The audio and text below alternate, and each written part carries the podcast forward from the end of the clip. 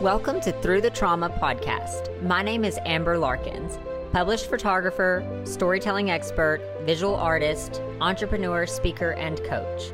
This podcast was born from one question. How do I get inspiring stories of triumph out to the people who need to hear them the most? Come with me. Enter my world, where lives are getting changed, heroes are getting developed, and greatness is being achieved.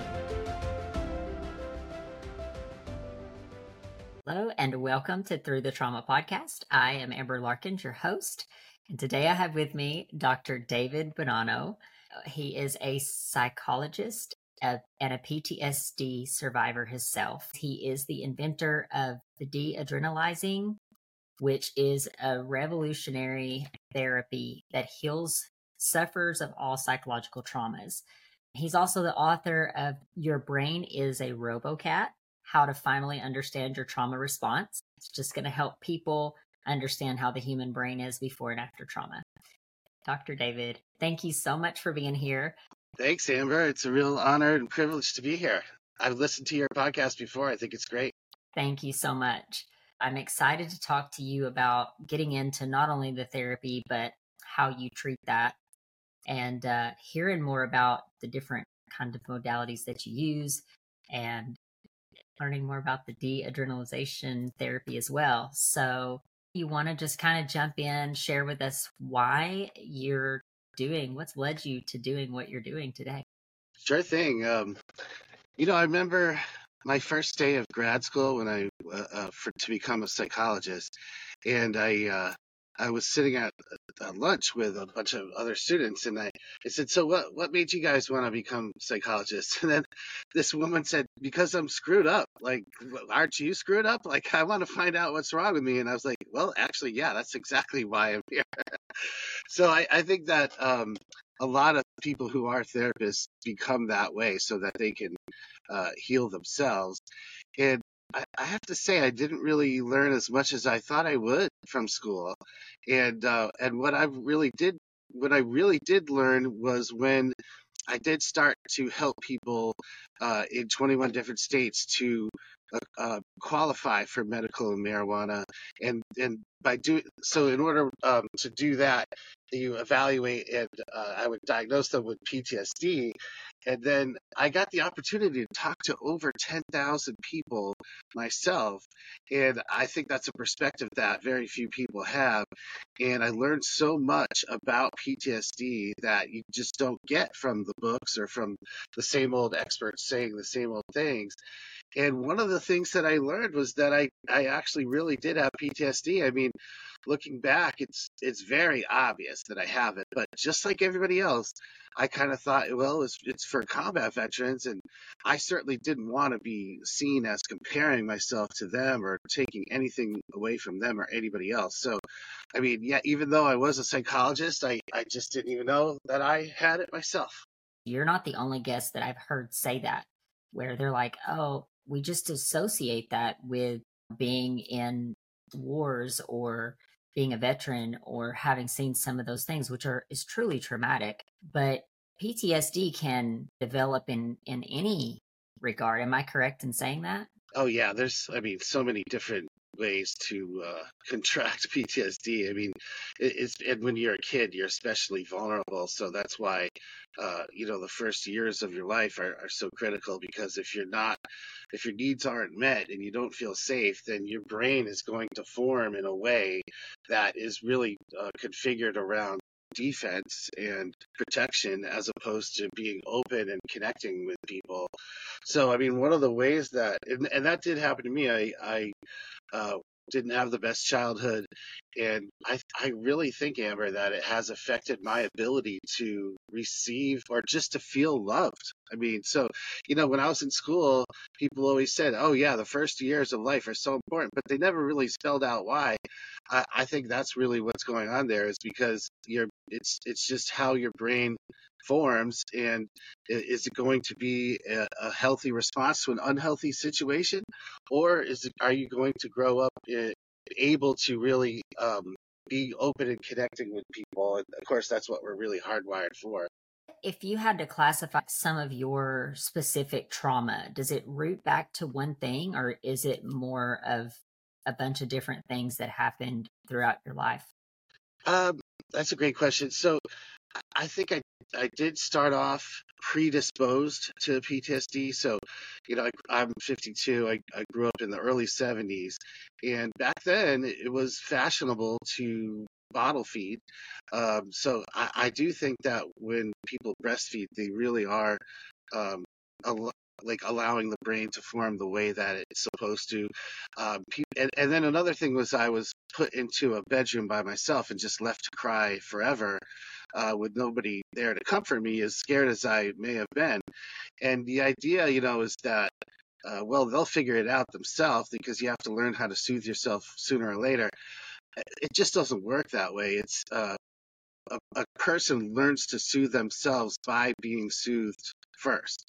So yeah, I started off as a very anxious, nervous kid, and then when I was 14, my mom had a stroke, and she became handicapped for life. And I think we could have survived that, because when things started to get back to normal, I think my dad handled it really well. But then right after that, he was diagnosed with lung cancer and he died. So right after I turned 16, I lost my dad. I remember one day, Amber, I got my license on the first day possible. I drove my mom to physical therapy. I drove my dad to chemotherapy, and I drove my brother to basketball class practice. And I tried to do my homework in the car, and it just, I was parentified too early. It was a recipe for anxiety, I believe. I was just way over my head. And then, unfortunately, I think that really broke my mom. She became really abusive and narcissistic personality disorder. So she was just a total drain and a really damaging, hurtful person for the rest of my life, until she just passed away this summer. And then, so I grew up in really tough circumstances. All throughout my 20s and 30s, I was depressed, and my relationship with food and alcohol and marijuana were not healthy. I wasn't able to be in a healthy relationship with a woman. Meanwhile, all my friends were getting married and having careers and having kids, and I just kept wondering what was wrong with me. And then, you know, I did become a psychologist. I did figure out a whole lot of stuff. But also, just to throw it in there, recently, a couple of years ago, my stepson passed away. He had a heart condition we didn't know about. He was 19 years old. We found him in his bed. And so that was also, you know, it was totally devastating. But I was able to treat myself with my own method, and that did help quite a bit. So there's several things there definitely that can cause trauma and PTSD in someone. So you become a therapist, and you've developed several systems, or is it one specific system that kind of umbrellas everything? Yeah, it's one system, I would say. I mean, so the book I wrote is to help people understand what's going on for them, because during those times that I mentioned, in which my peers were all passing me by, I was left to wonder, you know, why do smart people do stupid things? Why was I doing things and feeling things that weren't making sense for me, weren't good for me? And I believe that what happens is it's really a function of your cat brain. So if I may, I came up with a metaphor to really explain what happens inside people's heads when they have PTSD, especially. So your robot is the part of your brain that's responsible for analytical thinking and stories and decisions and inhibitions. It's your cerebral cortex. It's really kind of what separates us from the animals. And I believe that humankind over the years we've wanted to glorify that part, because we want to, you know, feel good about ourselves and feel that we're higher evolved than any other animal. But we still do have that mammal brain, and that's what I call the cat brain. It's your instincts, it's your fight or flight system, it's your creativity, your wisdom, and your intuition. And the thing is, Amber, when you're triggered or threatened or stressed out, that's when your logical brain is actually supposed to be going offline. You're not supposed to be, like, if you encounter a bear in the woods, you're not supposed to be running through a high level list of pros and cons and options available to you. You're supposed to be acting or reacting right away. And that's what that brain is all about. So the reason I call it a cat is because we all know you can't get a cat to do what you want. And it really is a pain in the neck when it takes over. And I think that really is what explains people's problems when it comes to relationships or addiction, or of course, when you lose your temper and you do things that you regret. It's just so important, and possibly even more important than the robot brain, but they can't really exist without each other. And so the reason I wrote the book is so that people don't have to hate themselves the way that I did. And when you ask yourself a question, your robot is going to try to answer it. So if you ask yourself, why am I so screwed up?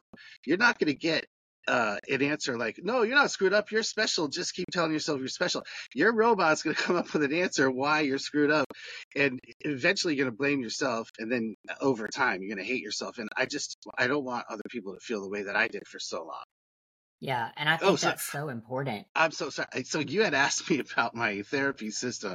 You know, with talk therapy, of course, it's good for a lot of things, but whatever you focus on, you magnify, and they always make you focus on all the worst stuff that ever happened to you again and again and again. And the idea is that you're supposed to be releasing your pain as you talk about it. But I really beg to differ. I think that you're rehearsing your pain as you continually focus on it. And another thing is, cognitive behavioral therapy is, of course, great for some things, but when it comes to PTSD, it's the worst because your robot is offline. Your logical thinking is offline. So, I mean, I had this one therapist tell me, well, it doesn't make sense for you to be triggered by the past because you're in the present now. And then I said, well, yeah, no shit. What am I still doing here on your couch? I mean, this is, that doesn't help me. And I think a lot of times when people are suffering and they look for help, the help does not help. And so the reason that I developed the therapy that I have is to be able to interface directly with the part of the brain that is where PTSD lies. It's the cat brain. It's your emotional fight or flight brain. So have you ever heard of EMDR? Yes, I have. Okay. Right. So that's the first therapy that used eye movements. And eye movements are great because it really does help to connect the different parts of the brain. And people say that it might even be replicating rapid eye movement. But I do believe that it's a way to access the subconscious. But the problem is with EMDR, there's really no focus. And you're really just made to continually relive the worst traumas of your life. So I did it as a client for 4 years, and I would have to plan extra time after every session because I would be so triggered and messed up that I couldn't even drive home. I'd have to go for a long walk. But if you combine eye movements with memory reconsolidation, and that's kind of a new thing in science where basically the principle is that memory is a changeable thing, and that when you recall a memory, you're changing it. If let's say like you and your partner try to remember your first kiss, well, if you had been trying to remember it again and again and again, you're not going to have nearly the accuracy as the person who had never really thought about it. Memory is not reconstructed. It's not reproductive, excuse me. It's not like a video recorder. It's reconstructive. You're actively building that memory every time you access it. And if you can combine eye movements with that, then you can literally change the response that your body has to whichever traumatic memory that you have. So just to give you a real quick example, what you do is you have somebody remember what happened. So it works tremendously for child sexual assault, for example. And if a kid who had been molested goes to therapy, then they're made to talk about all the details of it again and again, and that is barbaric in my opinion. But with my therapy, you The person thinks about what happened only one time. It's while their eyes are moving, which is very calming in itself. They do not talk about it. And then you have them change the story on purpose. So like I had this one kid recently pretend that she had super strength, and then she threw her abuser across the room, and then they never touched her again. And then she knows with her robot brain that didn't actually happen, but for whatever reason, her symptoms are gone. I mean, like I say whatever reason, because we're talking about the subconscious mind here. It's hard to put that into logical left brain terms, but it works fantastic for all kinds of trauma, and I wish that more people knew about it. You've taken some things from EMDR, and you've kind of tweaked them to your specific therapy and the way that you do things. Absolutely. Tell us a little bit about the treatment that you use is medical marijuana. Okay, so I actually don't have anything to do with medical marijuana technically, because I'm not a medical doctor and marijuana is considered to be medicine. I just happen to be the first person in America to help people to qualify for medical marijuana so that they can then see a medical doctor and get a prescription. So, I mean, I use it myself. I've been using it for 25 years. I always felt guilty about being a criminal. And I thought it was bad for me because I grew up in the just say no generation. But I do believe that it's probably been helping me as much as anything else, as much as the medications for sure and therapy all these years. I know that it makes me a better husband and a better father. I do have people regularly tell me that they've it helps them with so many different problems that they've been able to get off of addictions, like including the most serious ones, with the help of cannabis. So I think overall it's a really good thing. Of course, you can abuse it and overdo it like anything else. But if you can use it at the end of the day to relieve stress or to help you to sleep, and then I think it's overall it's probably good. And the thing about marijuana with PTSD is that with PTSD, your fight or flight system is always on to some degree for most people, especially complex PTSD. You never really slow down. That's what really makes it hard to slow down your thoughts or to relax or to sleep. And the medications just don't do a good job of helping you to dial down your nervous system. They have so many bad sides. And I used to ask people, Amber, do the meds actually help your PTSD? And you would think that a certain percentage of people would say yes, but I've asked maybe 1,000 people, and 0.0% have ever said that that pharmaceuticals have helped their PTSD. So I think it's just a really good way to dial down your nervous system and to help you to just be present in your life.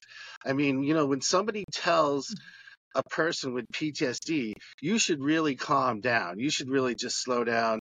That really feels terrible to us with PTSD, because we want to slow down, but we don't know how to, and then we end up blaming ourselves. If you tell somebody who's full of adrenaline that they should slow down, that's like telling somebody who's full of alcohol that they should just be sober. Just be sober. Just do it. Just do what I do.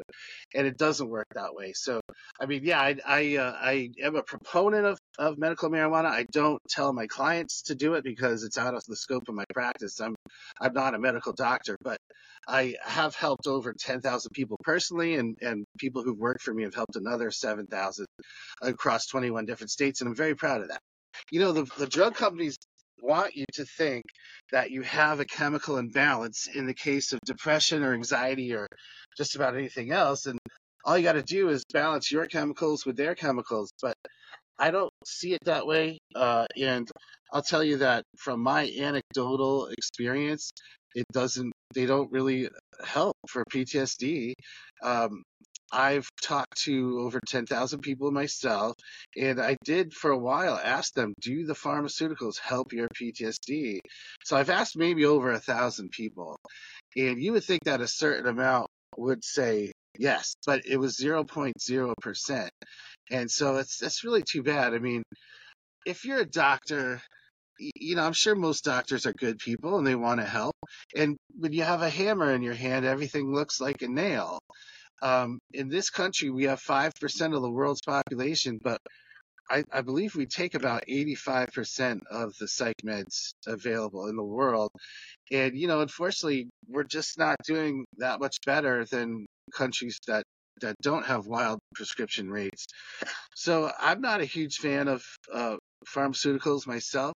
I've tried personally 17 different psych meds, and they haven't helped me in terms of my PTSD. I mean, I take one now that kind of slows my mind down a little bit.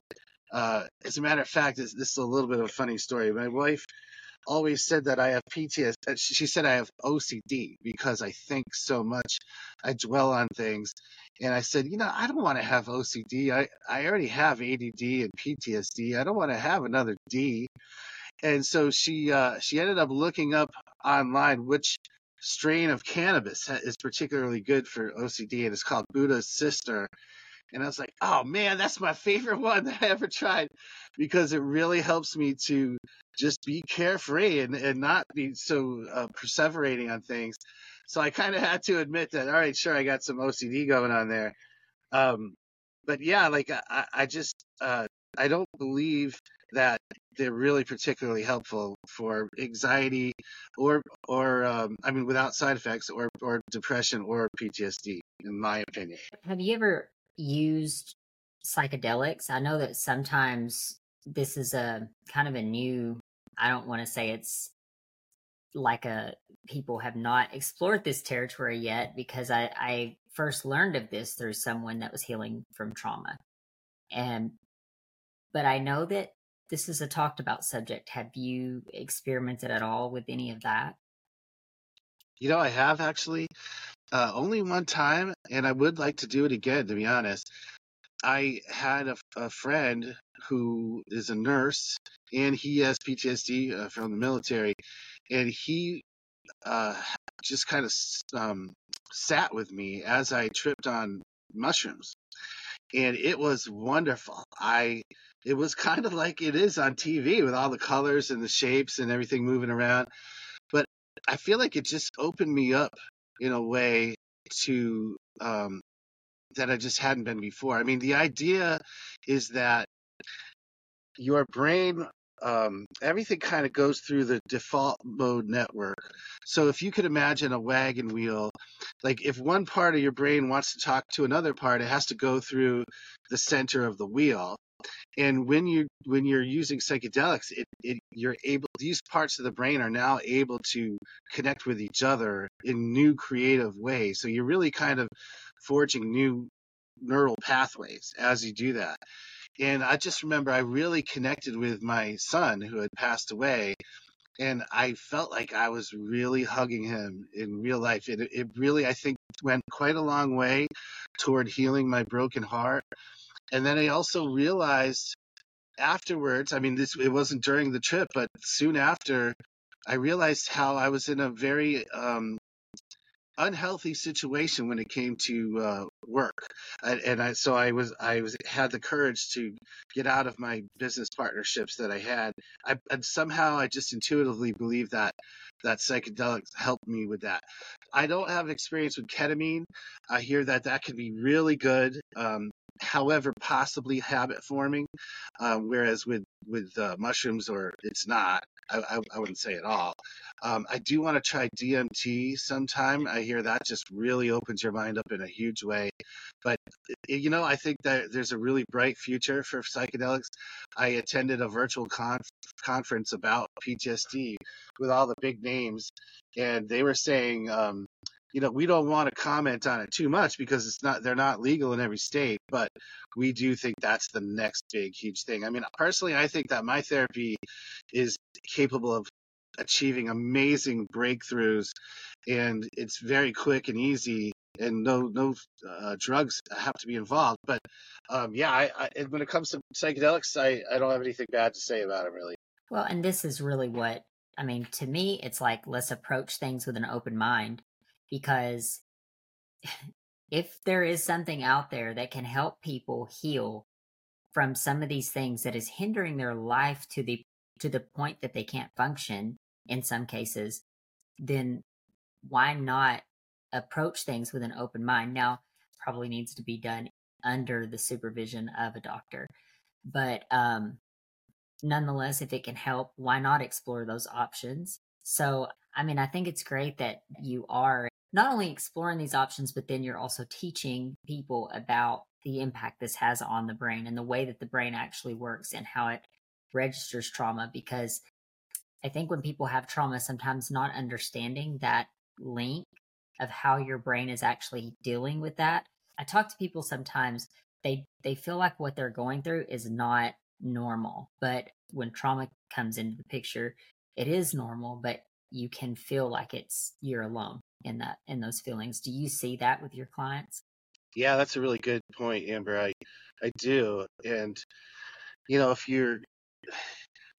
when you have PTSD, you don't feel well, and it's hard to slow down and be present with other people. So there's a natural tendency, I think, to withdraw. And that can really be damaging because, you know, when it comes to depression, like I said, the drug companies want you to think it's simply a chemical imbalance and all you got to do is just take freaking Prozac or whatever. But what I think the research really bears out is that the most important way to the best way to prevent or cure depression is to have social connection. And by the way, depression is not about happiness or sadness. Depression is about energy. So the opposite of depression isn't you're tiptoeing through the tulips. The opposite of depression is vitality, where you really just, you know, you wake up and you actually give a shit. And you want to be with people, you want to connect with things and or your job or whatever. When people withdraw, then they start to become depressed and they don't realize it. And then before you know it, you could really be in a hole. And then, I mean, that happened to me for 15 years, including after I became a psychologist. And people kept telling me, you got to get out and do stuff. When you're depressed, you do not feel like getting out and doing stuff. So it can really be a slippery slope. I do think that it's very important to have regular social connection. I'm worried because I think it's easier than ever to be apart, you know, like with social media and stuff and the pandemic, people have withdrawn more. My wife, one time she asked me, you know, why do you think there's so many mass shootings these days? And I don't want to get into politics at all, but I will say that I think it's easier than ever to be alone and to be disconnected from society. And I think that's a really bad thing. As a matter of fact, the Surgeon General came to New Hampshire, which is a couple states away from me, a week or two ago. And he was saying that people that loneliness is, in his opinion, the most dire health crisis that we have, because it doesn't only affect your mental health, but your physical health as well.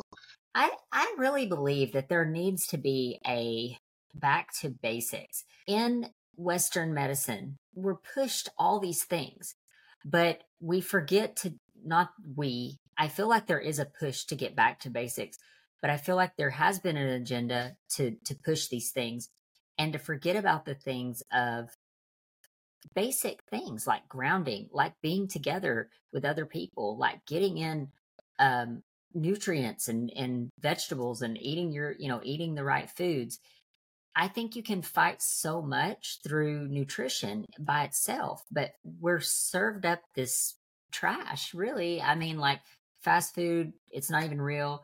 The FDA approves things that's not even approved in half of the other world. It's ridiculous to me. I believe we're entering into a time where we're going to just continue to see mental health, because it's like they continue to come up with things that need medication. So there's a huge push for medication and for vaccines. I don't know how you feel about vaccines, but there's this huge push for vaccines and more boosters. And I feel like there's a problem, because now we're putting all these synthetic things in our body, and our bodies are made to be able to heal themselves. And I agree with you that there's a time and a place for certain medications. There's a time and a place for needing a doctor and needing to be in a hospital. Sometimes I get frustrated because I feel like we're in a backwards world. And it's like a lot of the things we're doing is actually backpedaling us or hindering us as opposed to helping us. Yeah, I hear you. Yeah, I can't disagree with the things you're saying. Yeah. It's scary. I try not to think about it too much. I think that if we could focus on the things that move us back to the basics, like human relationship, getting in healthy connections and things, I think that is so important. So tell me a little bit about your book. If you were to give this book to someone, who would be your ideal audience for this book? Great question. People who are really frustrated because they just don't understand what's happening for them. So sometimes people ask me, what can you do for somebody who has PTSD, like a loved one, or just somebody who's been affected by trauma? We don't have to call it, a formal diagnosis of PTSD. I wrote this book for people who have trauma that there is unresolved, that they're still suffering from it, and they're trying to understand themselves. Because like I said, if you don't have answers, you're going to end up blaming yourself. And then after a while, you're going to hate yourself. The worst book I ever read in my life, Amber, is The Power of Positive Thinking.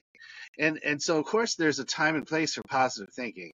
But if you're so damaged that you can't manage to do that, it just adds to your plate. I mean, somebody gave me that book when my dad was dying and my mom had a stroke and my world was falling apart. And then I'm like, oh my gosh, why can't I think positively? It just really made me feel guilty, which I didn't need at that time. So the book is written for regular people. It's not an academic book by any means, and it's actually a story.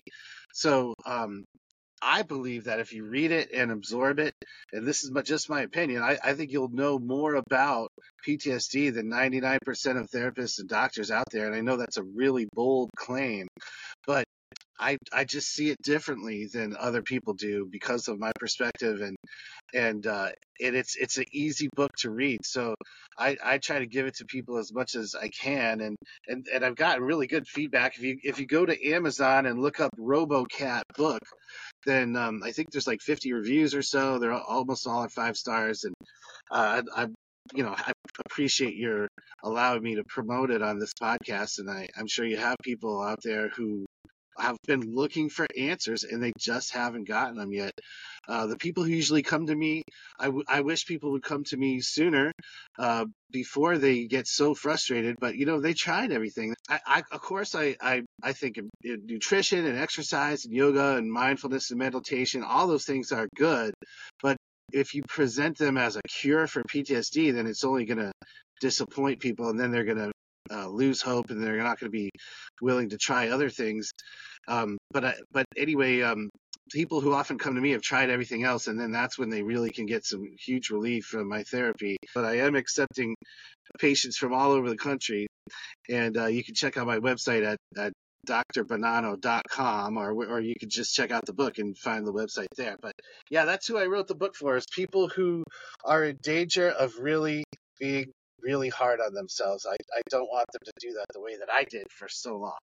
I do agree with what you're saying. I'm a big proponent of, positive thinking, but I'm in a much different place. And I think back as I hear you talk, when I was in that dark place, life is like this.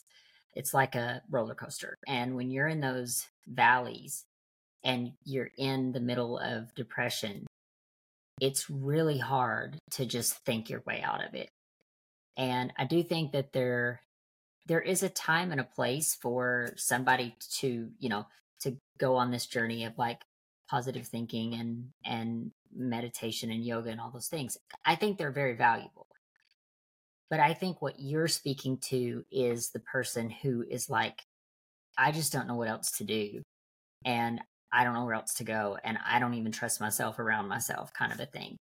And when you're in that place, then yes, by all means, I think you need to seek help, because it's really hard to get to dig your way out of that, or think your way out of that, or meditate your way out of that. It's really hard.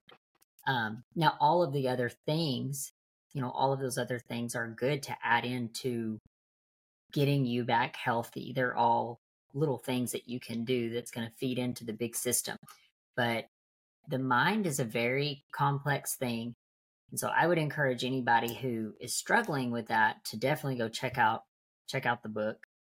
I have not read the book, but I'm very curious at this point, and I would love to get a copy and read it myself, just so I can understand trauma. The books that I have read on trauma, it's eye-opening, and I'm obviously not a therapist, but I'm a huge proponent of people getting the help that they need when they need it. I'm not a huge proponent of pharmaceuticals, but you know, I also believe that people have to find their way. I just invite people to approach things with an open mind, because there might be something better. The problem that you have with pharmaceuticals is you have side effects, and with natural ways of treatment, you don't really have side effects. So why not utilize those things first? That's my thoughts anyway. So David, tell us, if somebody came to you today and was like, oh my gosh, I'm struggling through these things, what would be your first line of defense for them? Well, I mean, of course, if somebody was thinking of hurting themselves, then I would really want them to connect with some kind of mental health professional. I think that nobody really wants to die, but with the pain, they just want the pain to stop. And there's a lot of people out there with a whole lot of pain. So, you know, if you could get in touch with somebody like that, please do so. And otherwise, you know, talk therapy can be good, but it really can be counterproductive. The meds, I don't believe, are a really good way to go. I can't help but recommend my therapy, DeAdrenalizing. It's just really quite painless compared to other treatment methods, and it really can have miraculous effects. I mean, if it's a single event trauma, then you could get better permanently in as little as one session.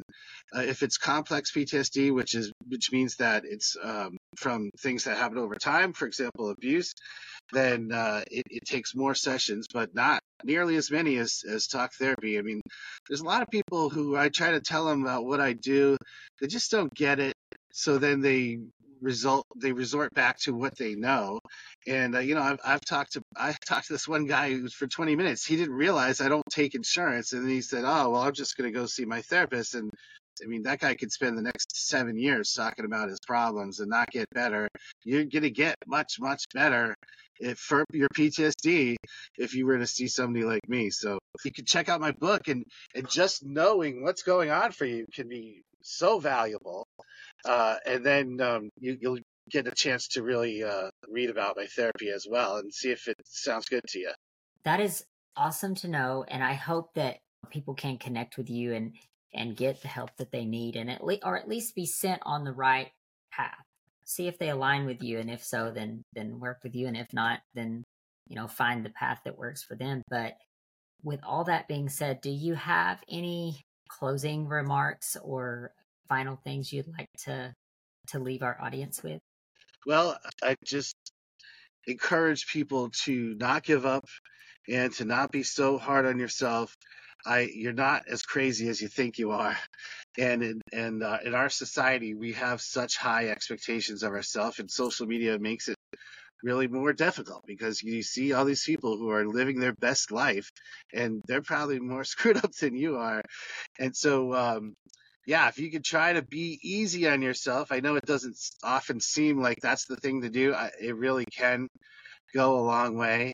And then try to educate yourself, because there's so much to know out there. So thanks so much for having me on your show. Thank you so much for being here today. All right. Thank you, Amber. Thank you for listening to Through the Trauma Podcast. If you have found value in this episode or believe in the mission behind what we are doing, please subscribe so that you never miss any future episodes. Also, be sure to check out our Transformation Project at transformationthroughtraumaproject.com, where we help inspirational stories get heard on a larger scale through multiple platforms. If you know someone who can benefit from this episode, please share it with them. Until next time.